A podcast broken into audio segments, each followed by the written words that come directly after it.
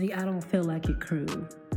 You have to disown them because what you don't feel like doing, someone else is waiting to do, someone else is praying to do, and someone else is about to do. That also works in life, in relationships, in business. What you won't do, they will. Lesson. Omit that entire statement from your vocabulary. You literally have to change the narrative.